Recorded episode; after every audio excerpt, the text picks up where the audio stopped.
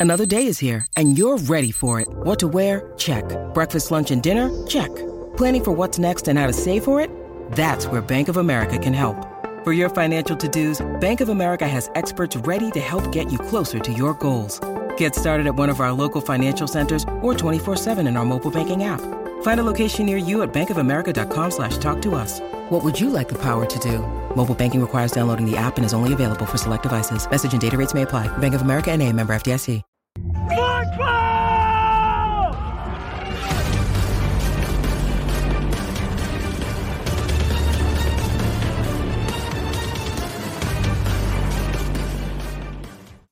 And what is up, Gamecock Nation? Monday episode of the show. Wes Mitchell here, Chris Clark. We got plenty to get to, plenty to talk about recruiting, football team stuff, kickoff parties. We got so much to talk about. I didn't even know what to call the show.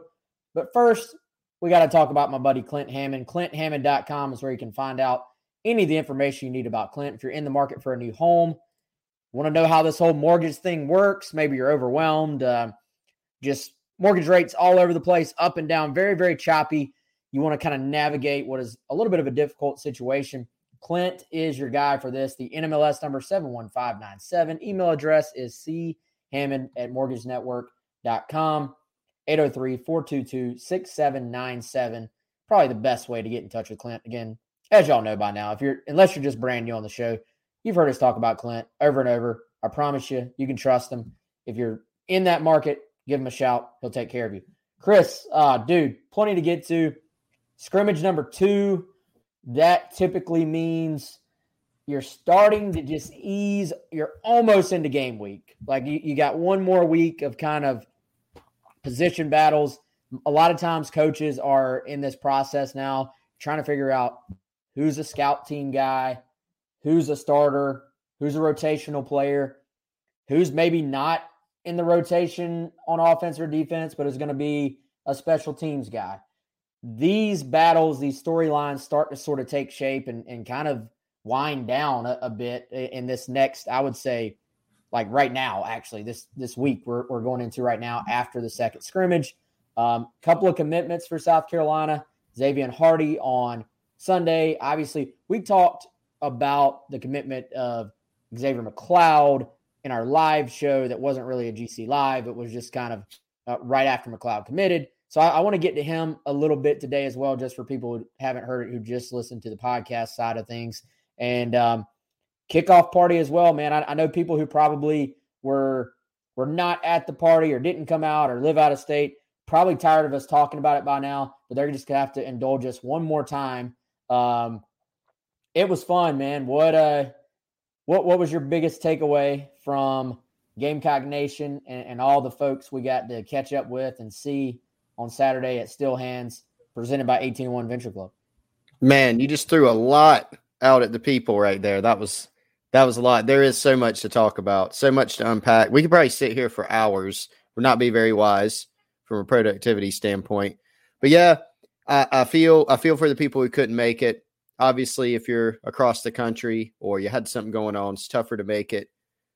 Try next year. There will be a year three, unless Wes and I and the rest of the crew fall off the face of the earth. We definitely are going to do year three. As we know, I did not make year one. Year two seemed awesome. I think I think we wanted to do it bigger and better. I think we did it bigger and better. Uh, the best part for me, Wes, just meeting some of the folks. Craig, Gamecock Ryan, right here in the chat as usual. Several others that uh, you know are friends of the show, so to speak. We got to meet them, so that that was really cool. Um, it was cool just kind of seeing all the fruits of the labor out there, but definitely meeting the people. And, and I really thought, man, having the current Gamecock athletes out there, that was a really, really cool thing for me to see. Uh, you know, had a few of the football players Dakereon Joyner, Marshawn Lloyd, they were out there. Jovaughn Gwyn, they were out there. They had to come a little bit early because they had the scrimmage that evening. So the crowd wasn't in full force. But seeing those guys, seeing the others, GG Jackson was incredible. Just a man of the people. Um, it was a blast, man. So I just really, really enjoyed seeing all the Gamecock fans out there having a good time. That was the best part for me. Man, I, I said this on the radio, but um, NIL for events like this is a freaking game changer. And, you know, NIL has gotten this negative spin from, from some people, from some places. And, and, you know, I'm I'm not saying it's perfect in, any way. I get it. Anytime you do something new, you got to tweak, you got to make changes, you got to figure out the best way for this to work for everybody, right?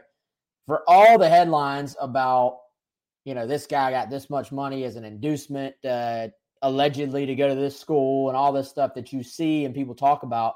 Um, what about all the just really, really legitimate ways that NIL can be used for student athletes to to benefit from what is? I mean, in this case, Chris, it's quite literally they were paid for their time to come out and um, you know basically provide a service to come out and, and meet and greet and, and have have conversations with fans and I think um, for them, it's obviously a game changer, but for us too, man, for businesses is an absolute game changer. So that was cool on both ends of it. You should, if you're a Carolina fan, you should like really be so proud of the way all those guys and girls uh, just carried themselves and represented your university, class acts all the way around. Every single, literally, Chris, every single fan that was there for the VIP part and met a South Carolina student athlete just raved about how they carried themselves. And uh, let, let me just tell y'all real quick GG Jackson is one of the most impressive human beings I have ever met in uh, covering South Carolina athletics. I'm not putting this on him from an on field, on court, um, you know, on the playing surface spot yet, but he's already a five star. He was the number one prospect in the country, so that kind of comes with the territory. But I left just after like truly being around him for the first time, thinking Marcus Lattimore territory, A'ja Wilson territory, like just complete package. And I know the the I guess the expectation um, is that you know he'd probably be at South Carolina for one year. Like that's always kind of been the expectation. So we'll see how much impact a guy could possibly make in, in one season. But man, to have this kid representing your school, um, the Gamecocks uh, extremely fortunate because I was just blown away with how mature he is and how down to earth he is and how humble he is to be as good as he is and at the age that he is. Yeah, and you know when we were putting this together, Wes, obviously GG was somebody we wanted to get there, and so we reached out to the folks at, Jar- at Garnet Trust, Jeremy Smith, who did a phenomenal job getting the players there, making sure they were comfortable, making sure everything was facilitated the right way on that front. And I do remember asking somebody, "Hey, you know, when we have GG there, is he comfortable doing this? Is he comfortable doing that?" And it was things like being in big crowds, meet and greet. You, you don't want to put somebody in a situation. You, you got to lay out the expectations, but also make sure that they're going to be comfortable. And the answer was always, "Oh, absolutely, he'll be good with that. He's fine." And so he gets there, and obviously, as soon as he gets there, because he's a giant, it creates a buzz, and he just goes out. I mean, nobody has to tell him anything. He just goes out there. He's shaking all the hands. He's taking all the pictures, autographs couldn't be more personable. So um, super impressed with that. Then obviously we had a chance to go back there and listen. Uh, I had to watch a lot of it wait, later, Wes, because I was running around. But I know you were back there for his interview with Colin Taylor. That was fantastic as well. I mean, super super impressive kid. So yeah, def- definitely going places. Really really like the way he carried himself um, at the event. It, it was kind of the first time I got to be around him and see you know how he conducted himself as well. So it was very impressive. Yeah, and he actually was only um, he was only the only expectation was for him to come hang out in like the little VIP tent. And you look up, man, he he literally he walked around and met I think any anybody that wanted to talk to him got to meet him because he was he was working the room, man. That that kid's gonna be I don't want to say he's gonna be a politician because that's like it's an insult to GG, I feel like. Like this guy is gonna be yeah. a leader, you know, like a yeah, yeah I don't even know how to say it. Like it was just that it was that impressive, y'all. So um so cool. Appreciate him, man, the way he carried himself. And um, yeah, if you if you haven't seen that interview yet, it is on our um, on our YouTube page, the same spot. A lot of you are probably watching this show, so youtube.com slash Gamecock Central. Um, all in all, appreciate everybody who came out, supported. Um, you know, the former players that were out there, the lettermen that were out there. Um, you know, Preston Thorn running our our player panel was awesome. Uh, Patrick Davis, the the various bands that were there were great. Um, Michael Haney, getting to see him on stage was cool. A lot of you probably remember Michael from his, his days at 107.5. It was great to catch up with him, man. He's doing fantastic, living out a dream.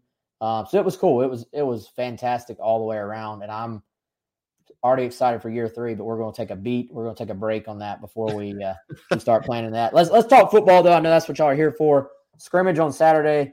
Um, if you're a Gamecock Central subscriber, uh, first of all, you should be. You better be. Go check it out. Just posted some notes. Chris, uh, I had you proofread my notes, so uh, you kind of know the stuff I'm going to be talking about anyway. It's more of like a not here's what exactly happened in the scrimmage. It's kind of like here's what you need to know going into what is almost game week. Like here's here's this is kind of the a summary of the scoop I've picked up the last what two to three weeks really.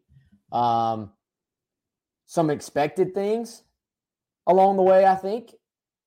Maybe some surprises over the last three weeks. Um, there's been some interesting developments that I think we're kind of just starting to get a feel for some of these position battles and where they're headed. Yeah, and the next words out of my mouth were going to be exactly what Craig just said. Biggest news, no injuries. And that's the first piece of info I actually picked up. And I know you and I talked about that this weekend. They stayed healthy. Um, they still have some guys out, as we know. Christian Beal Smith. My understanding is that Marshawn Lloyd and Josh Vann have still been limited. Still kind of waiting to get those guys back 100%. But the good news is the expectation is they will get them back at 100%. What exact day it is, we'll see. By the way, footnote Shane Beamer has a press conference tomorrow. So we'll have all the typical coverage of that. And our expectation is that he will give an injury report and rundown uh, at that time. But yeah, I mean, it, it's been not just the scrimmage where we understand that, you know, I heard some defensive guys were flying around, heard some more positive buzz about some guys offensively, but I know you had a lot of bigger picture notes there. And you know, just kind of seeing the progression of some of the wide receivers, I think has been a fascinating angle because we know Corey Rucker has, you know, he he had been limited in practice last week. You've got the Vann angle. We know Josh Vann's going to be playing for this this football team, so that's not a huge storyline. But Ahmarean Brown, a guy you mentioned, Wes, is continuing to hear really good things about. This is a kid that has a lot of speed. He had his best game in the last game that South Carolina played against North Carolina, had five catches, started to see how his talents could be utilized in this offense. I think between him and just thinking about some of the other receivers with Spencer Rattler, kind of has your wheels turning a little bit um, as the season gets closer. Yeah, I thought it was interesting. Um, kind of how these guys pull for each other, man. And it's not just a press conference; it's not just a not just a public thing. But um, one of our members uh, posting about his experience with some of the players at the kickoff party and was talking about how Dakereon Joyner was bragging on Ahmarean Brown and just how Ahmarean has uh, taken that next step. We, you know, we saw it, like you said, the end of last year, we saw it in the spring, was even telling that story. Uh, I think you and I shared eventually about how at camp they were doing the 40s um, for high school camp. And Ahmarean's just like, well, let me just see what I'll run today and busts out like a sub 4 3 40 yard dash. Oh, has everybody just sitting there like, what the? Like, you made that look easy. And, yeah, you know, we, we see that sometimes with new players, not sub 4 340s, but I mean, they come in, there are some expectations. I remember the I remember the day he committed to South Carolina. Shi Smith was the name. You know, this is going to be the guy that's going to sort of replace what Shi Smith did. And um, you know, it just it never quite all came together last year, but sometimes it just takes that one full season for it all to click in. And I, I think Brown probably going to be one of those kids on this team, man, that's just not I don't think he's going to lead the team in receiving, but it's just another talented weapon that can get open. And mm-hmm. that that is sort of I think what we all anticipated in general with this receiving corps, and I would say receiving plus tight end corps, but we're kind of seeing it come to fruition. Chris, I still don't know if we quite know how it's going to play out, like statistically. Who's going to be the leading receiver? Who's going to be second? Who's going to be third? So many variables for that. Uh, but I, I think there's probably six or seven guys at receiver that if they're all healthy, you feel pretty decent about them making some level of contribution to this team. Yeah, you do. You, you, look at last year, and Josh Vann was the leading receiver. I think he had 43 catches. So that was his breakout season. He still didn't put up huge numbers. You know, like when we think of a huge season for a receiver, what do we typically think of? I don't know, 60, 70 catches, you know, something like that. Obviously, and you made this point earlier on our on our show on 175 the game is – the touches just in general were not there for the entire offense. You figure that South Carolina is going to take a leap forward in terms of being able to stay on the field longer this year, and that's going to up the opportunities for everyone. Now, how they're distributed, we don't know that yet.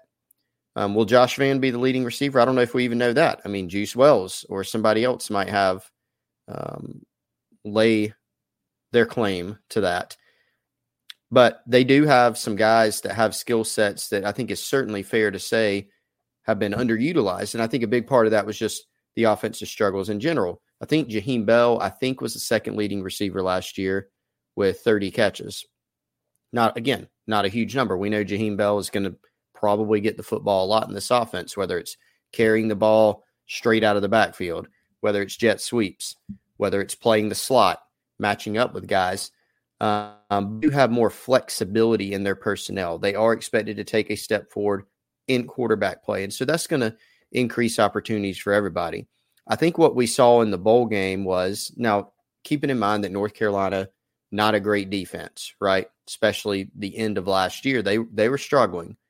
But South Carolina did take advantage of it. And they took advantage took advantage of it better than they had all season with some wrinkles with some interesting and creative personnel packages. I think that's what it's all about for this team this year. Ahmarean Brown, as you said, is a 4 3, sub 4 3 guy. He's a tough cover one on one. He's a guy that you get out into space in the flats. He's maybe difficult to run down. And so you see how they use him in the bowl game, some little swing passes, getting him in motion. That's the type of thing he can do. Is he going to catch 60 balls? Probably not. That might be a Juice Wells. That might be somebody else. Um, but they do have more offensive weapons this season. And I think that combined with quarterback play and other factors, that's probably why Gamecock fans are more excited about this offense. And that's why Phil Steele is projecting, you know, more points for this offense this season. Yeah, man. And I, think um, just to accentuate a point you just made, it it is hard. It's dangerous to just compare the stats for last year to this year when you're looking at individuals because uh, of that very point. You, if this goes as planned, if this goes as you're drawing it up, they're going to be on the field offensively a lot more than they were last year. There will be a lot more opportunities for these guys. I tend to think they want this offense, Chris, to be fairly balanced.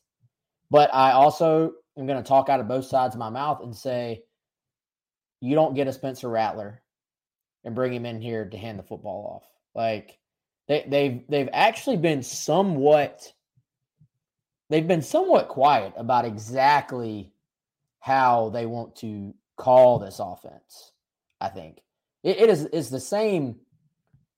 It seems to be the same offensive playbook. You know, every you're you're you're always adding and subtracting to an extent, but it's not a it's not a makeover. Is what I'm trying to say. However, you can call it all these different ways um, as far as tr- actual play calling. I don't think you bring in Spencer Rattler to hand the football off, no matter how good you feel about your running backs. So I think the ball is going to be moved around. I think all these guys are going to have opportunities, and and dude, it's going to be about who who can take advantage when the ball is in the air. That that's ultimately going to decide how the ball sort of ends up being facilitated. I think, but it, it's a fun conversation.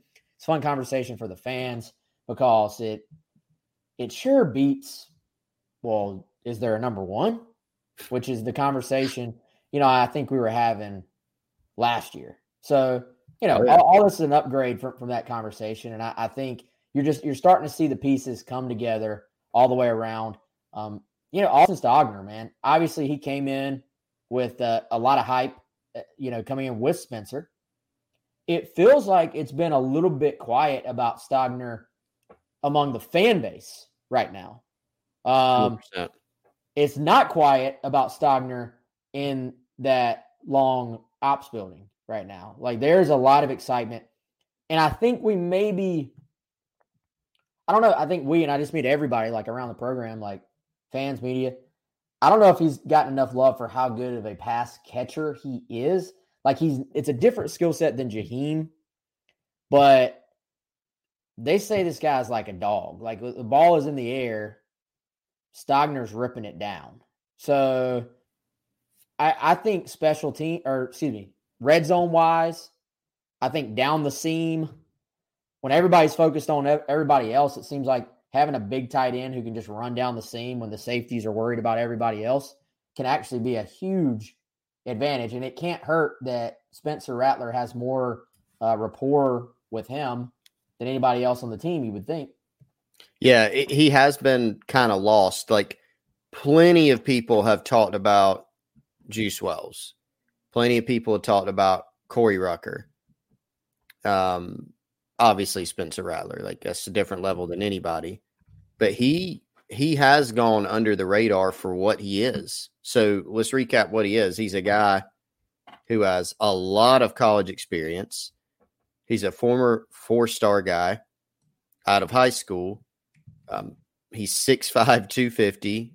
As you said, he's already got a rapport on the field and a friendship with Spencer Rattler. And then just go look at what he's go look up some clips of him playing in Oklahoma. Um, he hasn't played as much ball for his age because he has had some injuries, but he's caught some passes. I mean, he's he's caught let's see, caught 47 balls in his career and eight touchdowns. So you're bringing in a guy at a tight end position with size, experience, and rapport with your starting quarterback who has legitimate ball skills. He can run, he can catch the ball in the open field, um, and he can also catch the ball over smaller defenders. So it is just interesting with all the, and I think well deserved, you know, kind of hype, not in a negative way, that guys like Rucker and Wells have gotten. You remember the the craze over Oscar Delp, you know, like in the 2022 class, who's a great prospect. Don't get me wrong.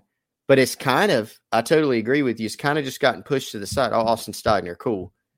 He's going to play a key, key role, I think, in, in this offense. Yeah, that's gonna be fun, man. I- And I, I think the way this thing's probably gonna be structured, there there will probably be several guys that fans are are maybe going, why didn't they get the ball to this guy this week? Why didn't they get the ball to this guy this week? That and then you're kind of gonna have to go back and be like, well, that's because the ball went to that guy. Well, you you hope, and you know, in theory, if you're a Gamecock fan, that's the answer. It's not, well, it's because the offense had 50 plays on the field. It's more like, well, this was Juice Wells' week where he just went off because that's the way it played out. You know, there will be weeks though. I, I you know, Stogner may not touch the ball. Then there may be weeks where he catches seven passes for two touchdowns. Like I, I think it's just gonna, you know, and, and there there are gonna be weeks probably where a guy on the team says, "Head go, coach. Why, you know, to himself, why why am I not getting the football?" And it's well, that's the way it played out that week. So I think that's going to be one of the most intriguing things about it, Chris, is just seeing how this whole thing actually plays out and comes together as far as ball distribution and uh, the structure of this offense. Um, defensive side of the ball, Mo Kaba's name keeps coming back up. Um, quietly, I didn't know this, didn't remember this, didn't lock this in my brain until I saw the Garnet Trust tweet about him joining Garnet Trust Connect, uh, which everybody go check that out, obviously, thegarnettrust.com. He was the defensive most improved player in the spring. Sometimes we all know that doesn't carry over completely. But the buzz is real on Mo Kaba right now. I I see there's a there's a world I can see where Mo Kaba ends up being the leading tackler on this team this year. Like just comes out of nowhere hmm and ends up being the guy at linebacker. I think I'm my my antenna is up on Mokaba breakout season this year. You moving in that direction? Yes. Game one is Mokaba definitely a starter, or is this everybody in the building going?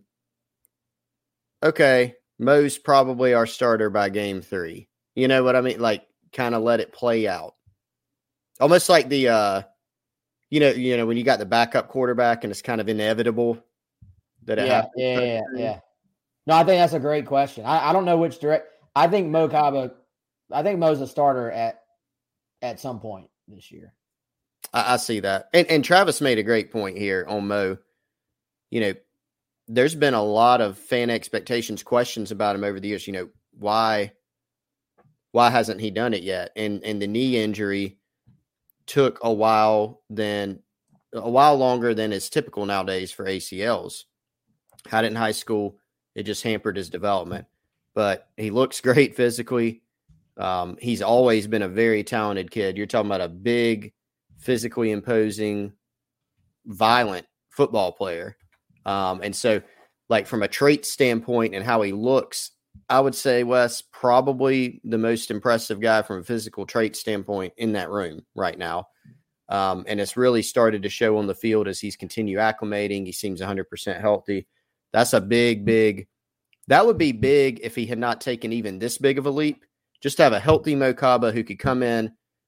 He took more snaps last year than I think I realized, but being able to have him come in and really push and really, really feel good about putting him in, it's gone from that, which would be positive development, to okay, this kid may be a really good player for us on defense. I think that's kind of the direction the, the coaching staff and everybody around the program is now gone. Yeah, so definitely circle that, follow that. Will be very, very interesting there. Um, it's kind of funny, man. You, you there's always you go in, you kind of think you know, you think you know what's going to happen. There's just a guy or two that emerges, and um, it just plays out differently than than you expect. Um, I, I don't want to be the one to try to call this battle yet either, because I think it is kind of close. Um, and I don't want to speak for coaches, but doesn't it seem like, and I know it's a very small sample size, when we're out there, doesn't it seem like Boogie Huntley finds his way into the first group besides Zach Pickens? I think I think we're gonna have uh, we're gonna see in game one. It seems like there's going to be an all Hammond school side of, of that defensive line with Jordan Burch and and Boogie Huntley out there. Um, well, Boogie and and the thing was, man, on the first Welcome Home series, Boogie Huntley got a good bit of airtime during uh, the spring game. that had him mic'd up. That's Uh, one of my favorite scenes, actually, from it. yeah, it was great. He got shorted a sack. Probably still salty about it. Maybe he maybe he takes it out on Georgia State. We'll see. That's what Um, that's the chip he's playing with right now. He's got coach shorted me a sack. They need to remind him of that all year. But no, he's. I mean, look, you remember, man, when he was coming out of high school, he's in the same class as Jordan Burch, and we would talk to Eric Kimrey about the guys there. At the time, they had Burch and Huntley in 2020. CJ Stokes, Michigan signee in 2022, was a young one that was coming up. Remember seeing him for the first time, and we were consistently told, "Hey." everybody's talking about Burch. He's a five star. He's got this giant offer list. But Boogie Huntley has a chance to be a really, really good NFL level type player as well, as what Eric Kimrey always thought. And, you know, here we are. He's gotten his feet wet. He's gotten some playing time.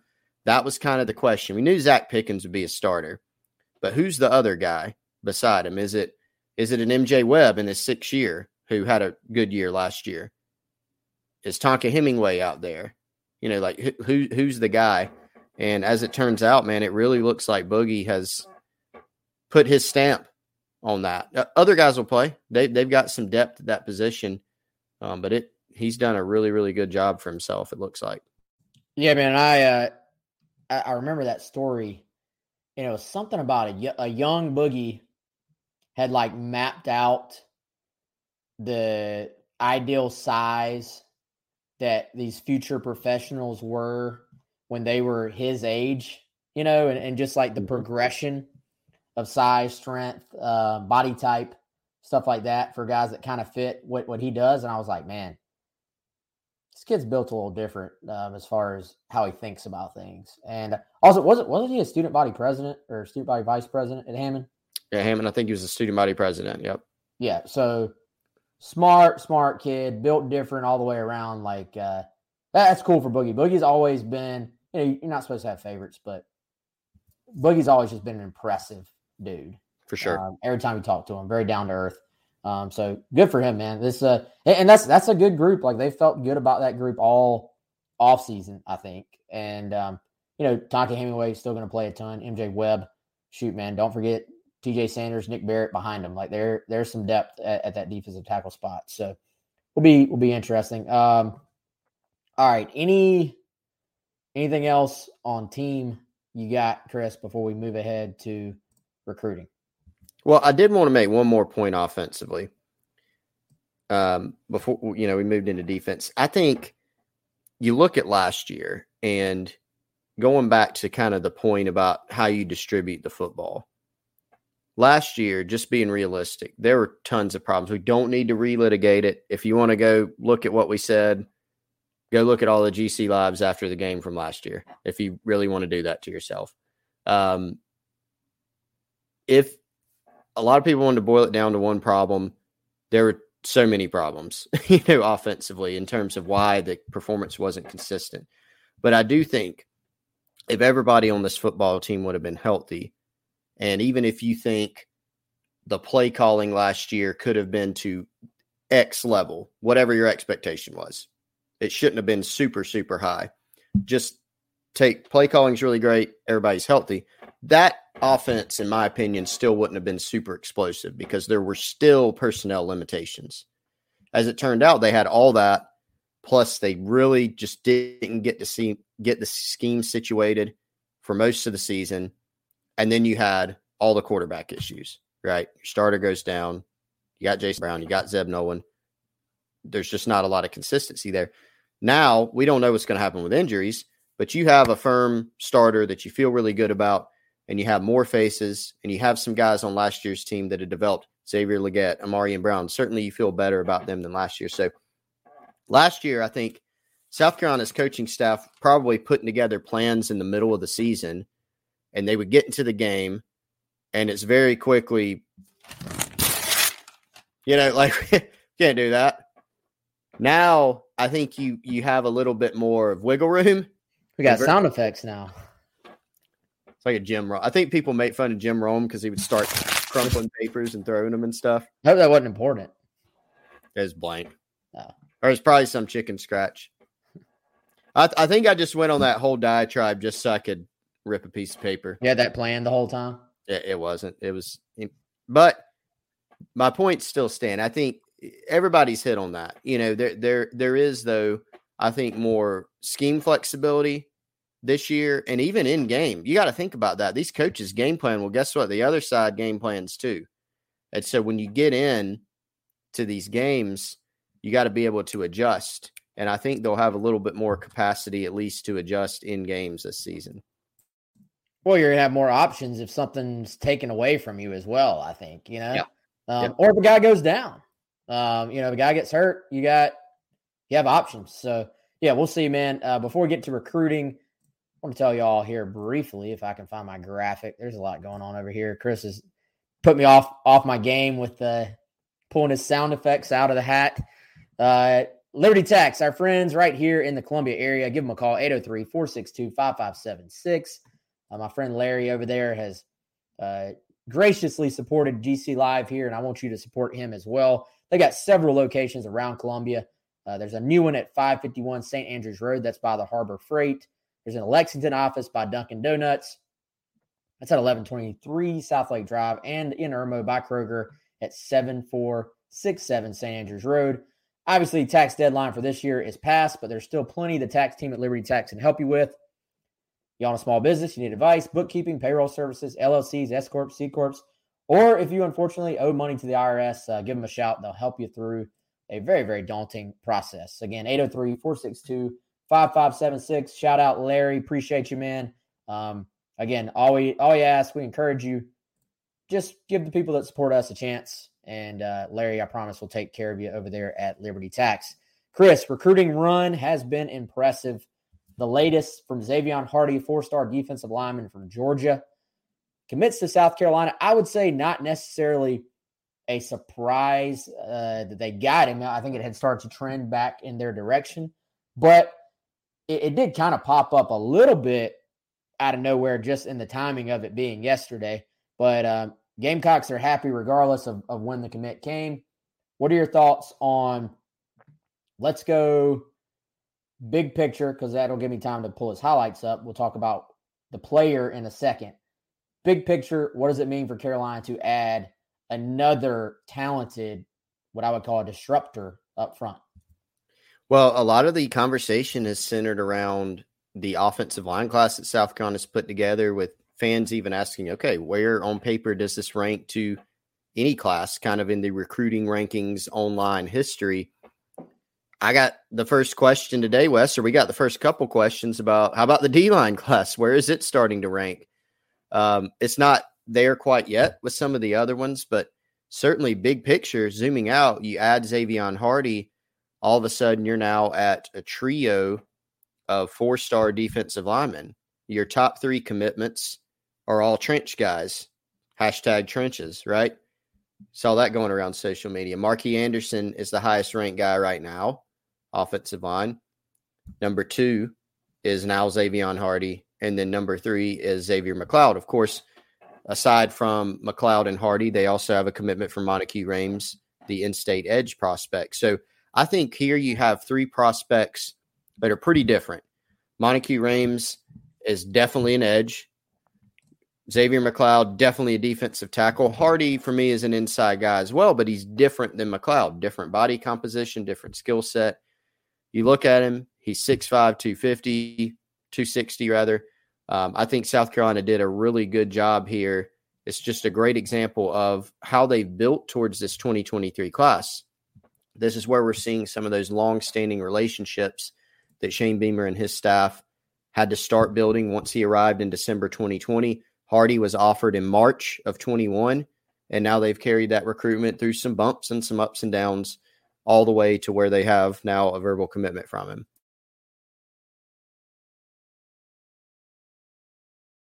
Sorry. I know I'm muted, but um, if you're on the other screen, you cannot unmute yourself. So that was the brief pause. Um, there you see it right there. Here are his highlights.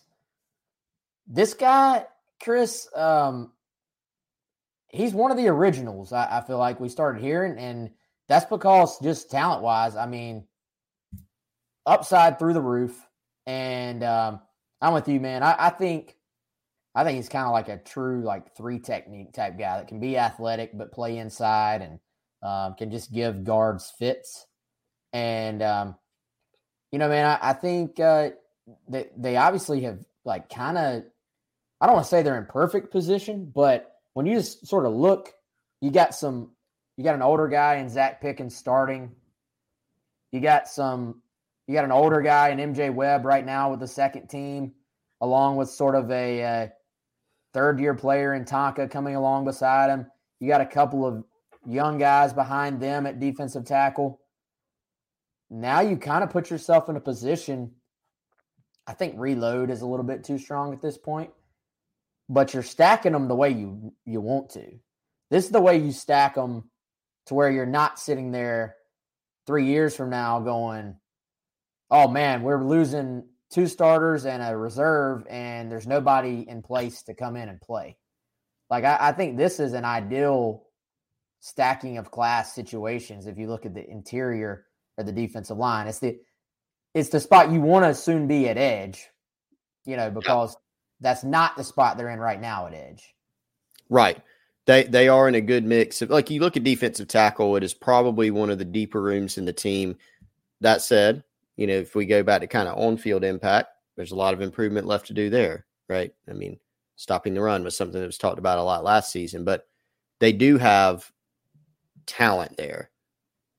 The guys you mentioned, Boogie Huntley, you have the the youngsters there with TJ Sanders and Nick Barrett. Sanders has drawn a lot of great reviews. And Nick Barrett's a very impressive kid who's very strong in his lower body. And I think those two are going to have a chance to be the two guys of the future. This allows you an opportunity to bring in a, a McLeod, a Hardy, bring them along, develop them, and then they turn into the guys. Then you start thinking, Wes, about the opportunity in this class to bring in another priority guy, Elijah Davis from junior college, a guy that's going to have some seasoning and experience if South Carolina can get him. Uh, doesn't have an on three consensus ranking, but on three likes him a lot. They have him as a four star, as the number three JUCO uh, prospect overall in the country, and the number one JUCO defensive lineman in the country. You add him, now you've got McLeod, Hardy, and Davis at defensive tackle, and there's work to be done on the edge, as you said. But you feel good about that class if you can get them all enrolled, all in place, and and all developed.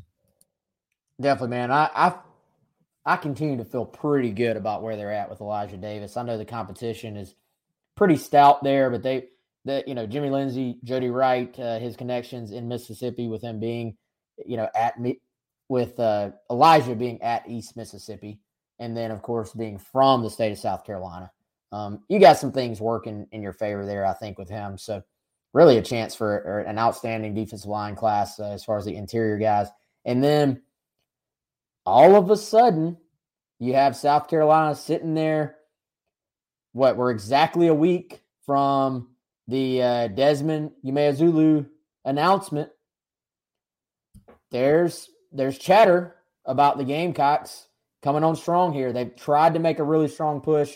Ohio State had been kind of the industry consensus pick, I feel like, for a while. Then I don't even know the details, y'all. You have the rumblings about, you know, did the visit not go well? Did a visit not go to well to at Ohio State? I don't know. Then you have some some losers calling um, Desmond out on a YouTube stream or something I saw, and I, I don't know what happened with all that, y'all. But some losers.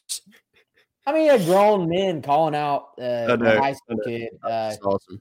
It, it, was not. It was not a good look uh, for those guys. But Chris, uh, all of a sudden, it just kind of feels like South Carolina is really, really strong in this thing. He took an official visit back in June, had good response on that, and um, this would be an excellent addition for them if they could pull it off to pair him, you know, with, with Monteque Rhames. And then, you know, of course, Nick Harbor out there as well. We'll see what position he ends up playing. But Sterling Lucas, man, put putting him in position, I feel like.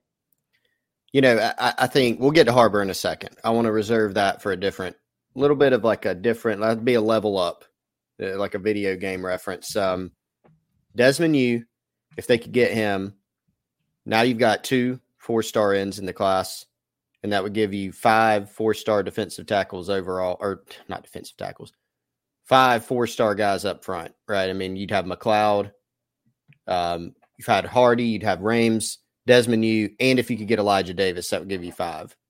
Three defensive tackles, two edge guys. That would be a heck of a class on paper. Um, and not when you, you know, not just staring at a ranking, kind of talking to some people about the guys, watching their film, that would have a class, that would be a class that would have a chance to develop into a, a pretty formidable front. Um, you go Nick Harbor.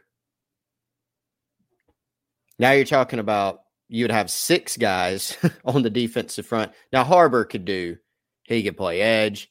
Maybe he's tight end. Maybe he's who the heck. I mean, you put him put him wherever. You can do anything. Yeah, he'd do anything that would take it really next level. But I mean, Desmond U, this kid, South Carolina, that you just posted for those that are watching on the beginning of his huddle, he has his first 10 graphic. South Carolina, actually, we've talked about a bunch of guys that they got in extremely early with. This is a guy where it came on a little bit later. And you shouted out Sterling Lucas. Lucas has done a great job building trust with Desmond U to where now they look like South Carolina looks like they're in the top two at worst with him going into next week's announcement. Yeah, they, they've pushed really, really hard here lately, and it seems like there's traction. You know, we'll see if they can pull it off. Um, I don't think you can project it yet, like project it that it's going to be South Carolina yet, but I think momentum is maybe the way I would uh, explain it. I think there is momentum here, quite quite easy. I, I feel like I can feel comfortable saying that is what I'm trying to say. So we'll see, man. I think um, that that would be exactly what you're looking for. And then Harbor, as we uh, get in and talk about him a little bit, every, everybody wants to talk about Nick Harbor right now, and I and I get it because this guy is a unicorn. Like he is amazing on and off the field, super smart kid, can do it all. Track, stand out, maybe be, you know, might be an Olympic athlete on track. Um, I'll say this. It's probably too or like I, I, get this question asked all the time, Chris, and it's I, I love the the interest in it, but you know, well, where are we at with Harbor? Where are we at with Harbor? Can can we get Harbor? You know, from South Carolina fans. I think it's just way, way, way too early to say anything like that because this is not a kid who's been one of the ones that has identified with the idea of I'm going to go ahead and finish the process right now. So much can happen between now and December. So I think it's just really hard to say. Can we say South Carolina is in it? I think we can very safely say that. Have they, I believe, risen up that list? I think we can say that as well.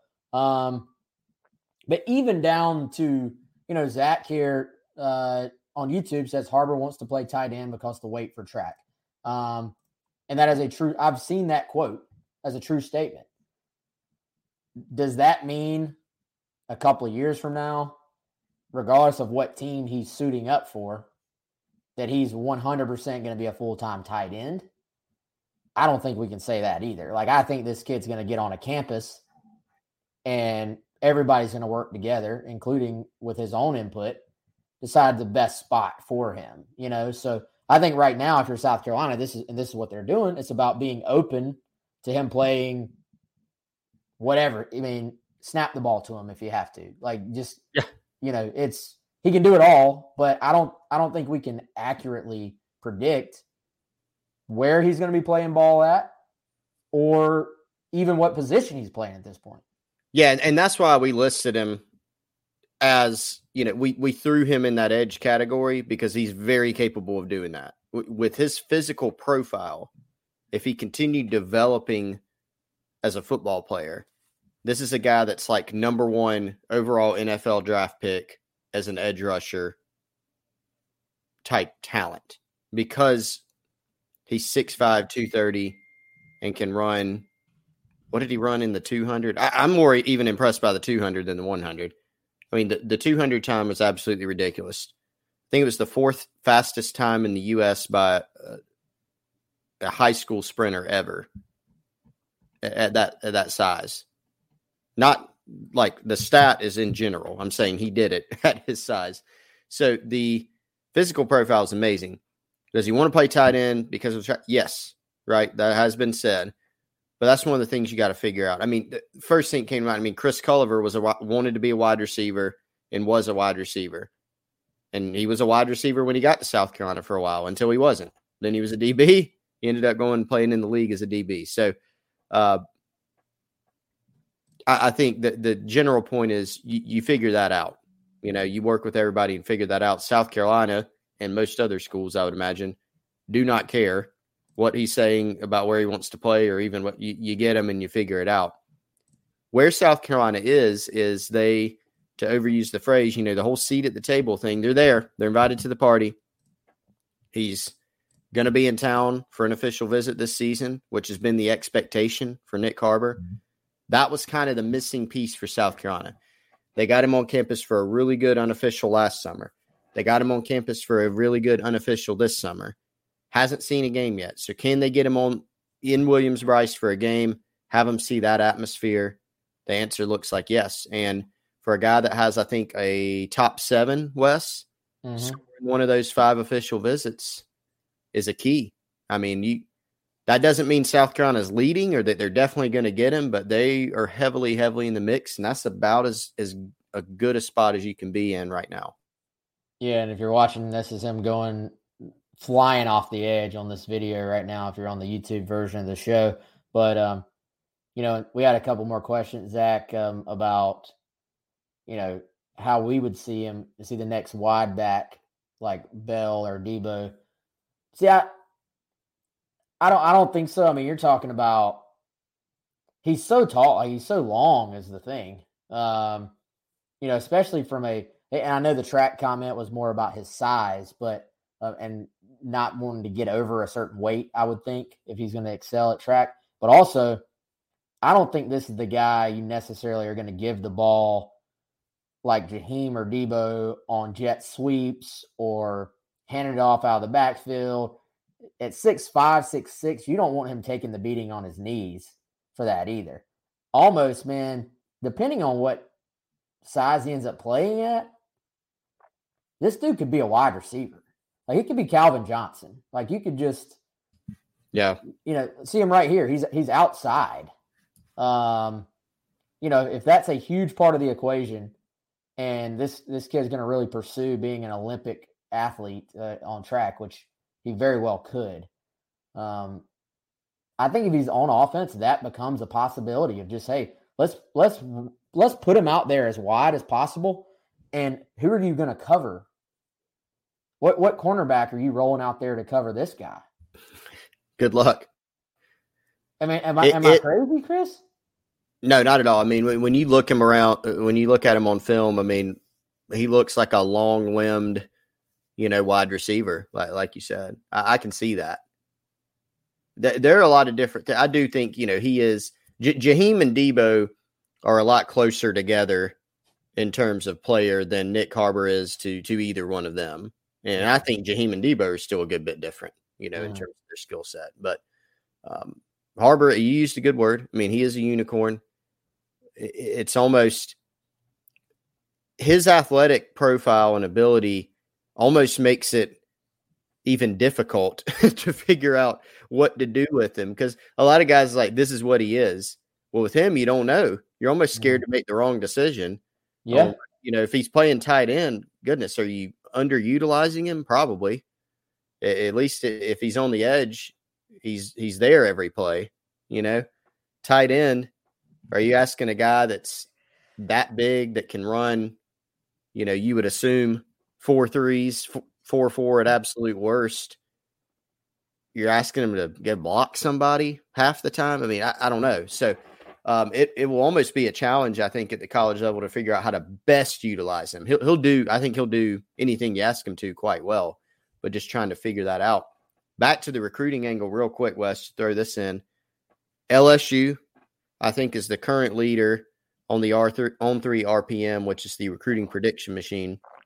It utilizes both what humans think, people that cover recruiting, predictions, and machine learning based on a lot of different metrics to predict. Obviously, too early to sit here and all of us go start posting on message boards that LSU is going to get Harbor, but they're in the mix. Michigan is one that I have my antenna up on, Wes. His comments about Michigan to Chad Simmons the other day were very interesting.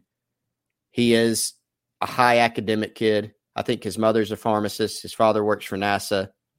So academics are obviously very important there as well. Michigan has pretty strong reputation there. So those are a few other not all the schools to watch, but those are a few others to watch as well.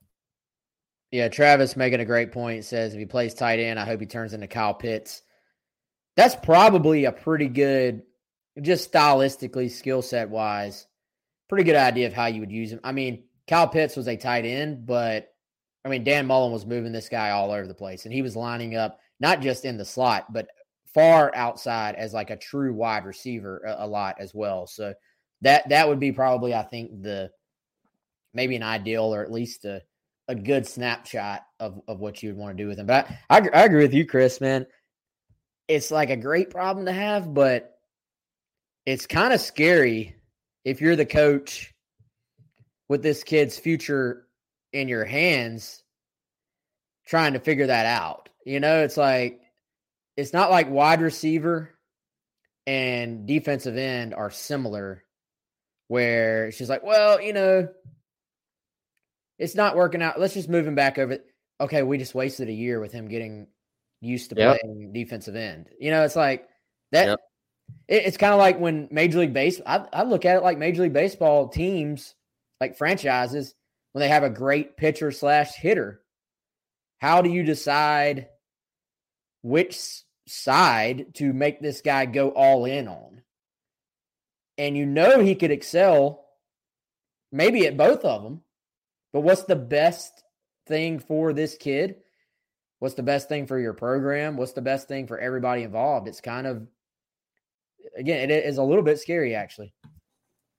Yeah, it is. Um, you know, it's not it's not really feasible. A, a lot of people still talk about I'm gonna play two sports in college. And some do it, some do it. Not as many as talk about doing it, you know, because it it becomes once you get there, it's like, okay, yeah, this is gonna be difficult. Or even if you even if you could feasibly do it, let, let's say there's a high school kid who uh, skips spring practice for football to stay baseball full time. You don't think you're going to get behind in football? Some of the others that are out there all the time, you are. And so, even look zooming into the one sport, you know, in, in theory, you could just say, "Oh, well, just let him play both sides of the ball." It, it's not that easy, you know, for a lot of different reasons. So, it will be fascinating to see where this guy ends up. Number one, um, just in terms of his recruitment, certainly with how this has gone, Wes, we'll be continuing to track that because South Carolina is heavily in it. And then number two, you know, where he ends up in terms of his position. So uh, we can, if South Carolina can land him, Wes, we may be des- devoting a full GC Live hour to where Nick Harbor is going to play at the next level. If so, that'll be, I think, a good problem for the Gamecock fans to have. Yes, it will be, man. And uh, I mean, he, this is one of those kids, man, that people want to talk about. They want to hear about it. Um, with good reason. Great player. Travis said I was showing film with Jevon Curse and say you could be him and a lock for the number one pick in the NFL draft, or be Pitts who went fourth. so I mean, both of them are pretty. Yep.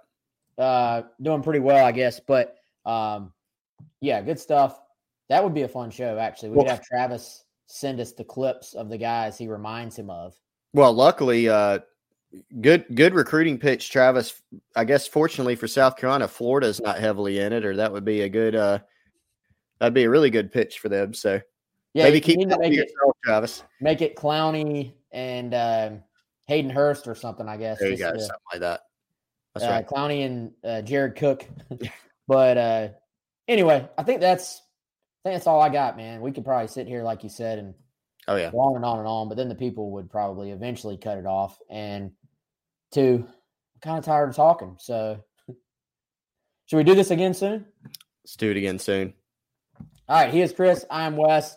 Hey, pre- the numbers were great today. Appreciate. I can tell season is almost here. Y'all are like dialed in, which is awesome. Appreciate all the interaction today. Again, uh, Craig, Gamecock, Ryan, great to meet y'all on Saturday, man. Travis, pre- appreciate you hopping in. Uh, Gr- uh, Greg McClellan, appreciate you. Still Curtin. Um, I miss some people. Jamie Henson, Zach, uh, let's see who else. Aaron Gibson, Ricardo Pinkney. Shout out to everybody for joining, for interacting. We'll be back very soon. Appreciate our sponsors. Y'all have a great one. We'll talk to you then.